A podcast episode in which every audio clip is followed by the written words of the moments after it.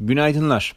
Bugün ekonomik veri bakımından nispeten zayıf bir gün olacak ama bilançolar tarafında Apple, Google, Microsoft, Visa, UPS ve Starbucks var ve hepsi de kendi sektörlerinde öncü sayıldıkları için, lider sayıldıkları için e, sektörel görüş açısından önemli bir ipucu verecektir bize diye düşünüyoruz. Ayrıca e, teknoloji hisselerinin yanında UPS'i ele alırsak e, Covid döneminin kazançlı çıkan hisselerinden, şirketlerinden birisi olması nedeniyle yine iyi bir bilanço açıklaması beklenir. Belki yukarı doğru bir hareketlilik görebiliriz burada UPS hissesinde. Ayrıca dün bilanço açıklayan Tesla 97 centlik hisse başı kar beklentisine karşılık 1.45 dolar e, hisse başı kar açıkladı ve tarihinde ilk defa gelirlerde 1 milyar doların üzerine çıktı. Oldukça güçlü e, bir e, finansal açıkladı. E, ancak bazı tabii şey zayıflıklar da var. Şöyle ki elektrikli kamyonun üretim sürecinin bir kez daha uzaması hisse performansını belki orta vadede negatif etkileyecek bir faktör olarak düşünülebilir.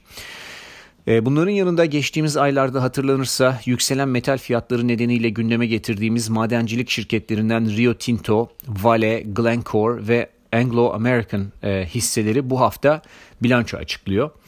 Geçtiğimiz dönemlerdeki büyümeyi küresel büyümeyi ve e, ham madde talebini düşünürsek bu şirketlerin iyi bilanço açıklamaları gerekiyor.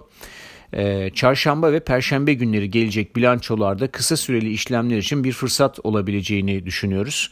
Arzu edenler yönsel tahmin yaparak alım opsiyonu almayı e, veyahut da hissinin kendisini de almayı düşünebilirler. Ancak e, her iki enstrümanda da bilanço sonrasında eğer yükseliş olursa gerçekten e, karları kısa zaman içerisinde realize etmek gerektiğini düşünüyoruz. Çünkü endeks bazında geldiğimiz değerlemelere baktığımızda e, bilançonun iyi bilançonun üzerinde e, iyi bilançoyla yükselen e, fiyatın ardından e, sentiment hisseleri daha fazla hızlıca yukarı sür, e, yukarı ittirecek kadar güçlü olmayabilir. Bu özellikle opsiyon alıcıları açısından negatif bir gelişme olur. Çünkü zaman erimesi nedeniyle opsiyonlar opsiyonların karlılığı, karlılığı minimize olacaktır. Bu nedenle eğer e, bilanço ile birlikte yükselen hisse olursa bunları kısa zaman içerisinde realize etmekte fayda olacaktır.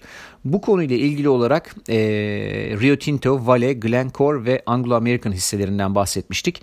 Rio Tinto'da e, Rio Tinto özelinde ufak bir çekinceyi hatırlatalım. Şirket bünyesindeki bir alüminyum işleme tesisinde grev nedeniyle yıllık kapasitenin %35'ini durdurmak zorunda kaldılar. Bu nedenle hisse performansı üzerinde e, pozitif bilanço olsa bile negatif etkiler görülebilir. Ee, onu belki de e, bu stratejide kenarda tutmak gerekir. Buna karşılık geçen haftalarda yine portföyleri alınmasında fayda olacağını konuştuğumuz Freeport McMoran hissesi vardı hatırlanırsa. Bakır fiyatındaki yükselişle beraber bu hissede geçen hafta 200 günlük hareketli ortalamayı test ettikten sonra bir hafta gibi kısa bir sürede %17 yükselerek 100 günlük hareketli ortalamasına geldi. Muhtemelen bu bölgede bir miktar kar realizasyonu gelir. E, pozisyon taşıyanların hazırlıklı olmasında fayda var. Geri çekilme olacak olursa da e, yeniden alım için bence bu hisseyi değerlendirmek gerekir. Piyasaya döndüğümüzde dün Amerikan endekslerindeki yataya yakın pozitif kapanışın ardından bu sabah Çin piyasaları e, yatay, Hong Kong ise satıcılı kapanış yapıyor. Ancak piyasanın geri kalanı hafif artılarda. Amerikan vadelileri ise hafif ekside geçiyor. Çin'in yaptığı regülatif değişiklikler nedeniyle hisse senetlerinde dünden kalan zayıflık azalarak devam ediyor. Bu anlamda e, dikkat edilmesi gereken Amerikan piyasalarına dikkat edilmesi gereken bir gelişme var. Hatırlanırsa geçtiğimiz haftalarda da bunu gündeme getirmiştim. Çin menşeli hisselerden oluşan Golden Dragon China Endeksi e, diye bir endeks var. Bu endeksin içinde yüzden fazla Çin menşeli hisse var ve genel olarak Çinli hisselerin seyrini gösteriyor. Endeks 2 günde %15 düşerek e, Haziran 2020 seviyesine kadar geriledi.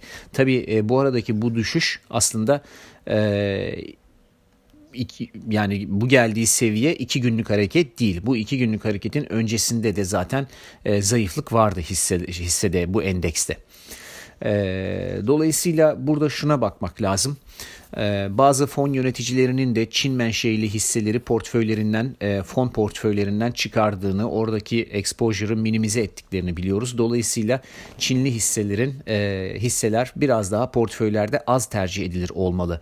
E, baktığımızda bu endekste Alibaba, Baidu, NIO, Li Auto, Jipeng gibi hisselerin yanında 100, 100'ün üzerinde hisse bulunuyor. E, bu noktada şunu hatır, bir kez daha hatırlatmak istiyorum.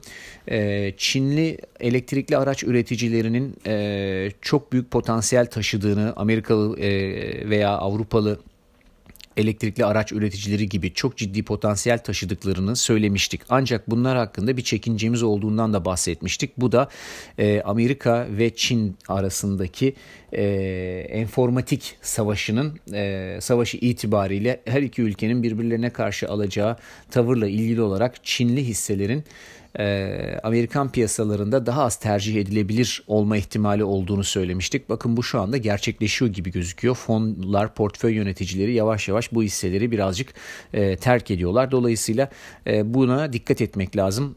Çin menşeli hisseleri belki bizler de portföylerimizde biraz azaltmamızda fayda olacaktır.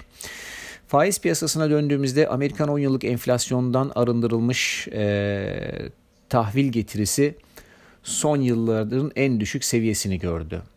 Nominal 10 yıllık tahvil faizi ise önceki hafta 200 günlük hareketli ortalamanın altını test ettikten sonra birkaç gündür söz konusu hareketliliğinin o hareketli ortalamanın üzerine hemen üzerinde tutunuyor.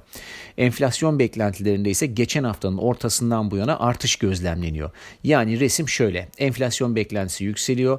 Reel getiri en düşük seviyelerinde. Normal şartlarda baktığınızda bu durum altın ve gümüş gibi kıymetli metaller için süper bir ortam hazırlar ve bunların e, çok hızlıca yükselmesi alım görmesi gerekiyor. Oysa baktığımızda kıymetli metallerde böyle bir durum söz konusu değil. Hatta önceki hafta e, CFTC kod raporuna baktığımızda hedge fonlar altındaki net longlarını 86 bin kontrattan sadece 90 bin 500 kontrata arttırmışlar. Yani 4500 kontrat hiçbir şey demek.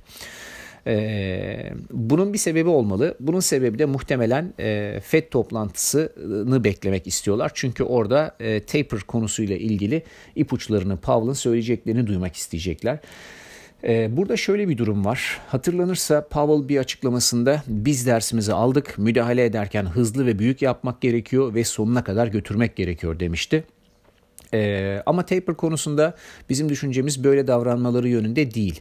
Muhtemelen e, daha yavaş adımlarla piyasayı çok fazla endişelendirmeden ve fiyatlamaları çok fazla değiştirmeden davranmak isteyeceklerdir.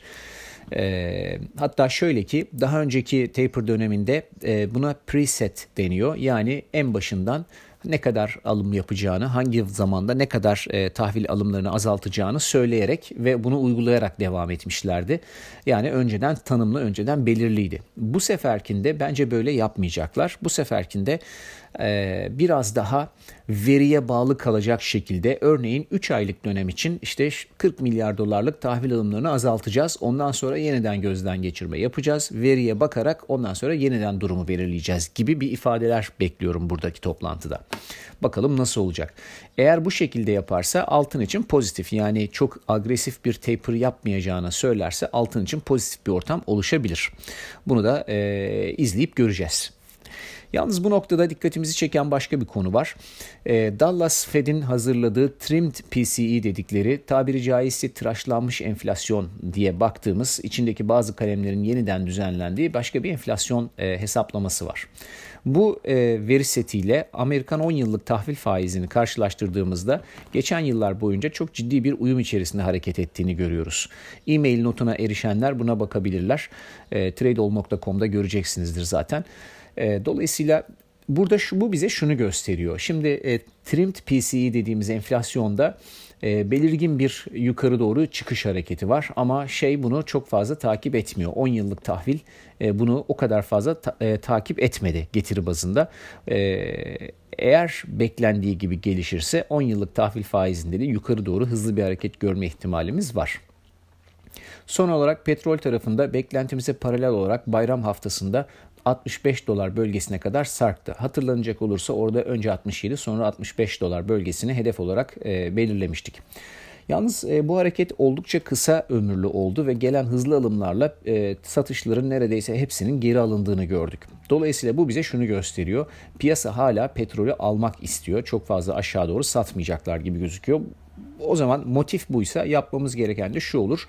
E, Petrol aşağı gelirse e, satışı takip edip uygun yerlerden petrol ve petrole bağlı e, enstrümanlarda yani petrol hisselerinde long olmak gerekiyor. Bunun için de petrol piyasasını takip edeceğiz. Bugünlük bu kadar. Herkese iyi seanslar.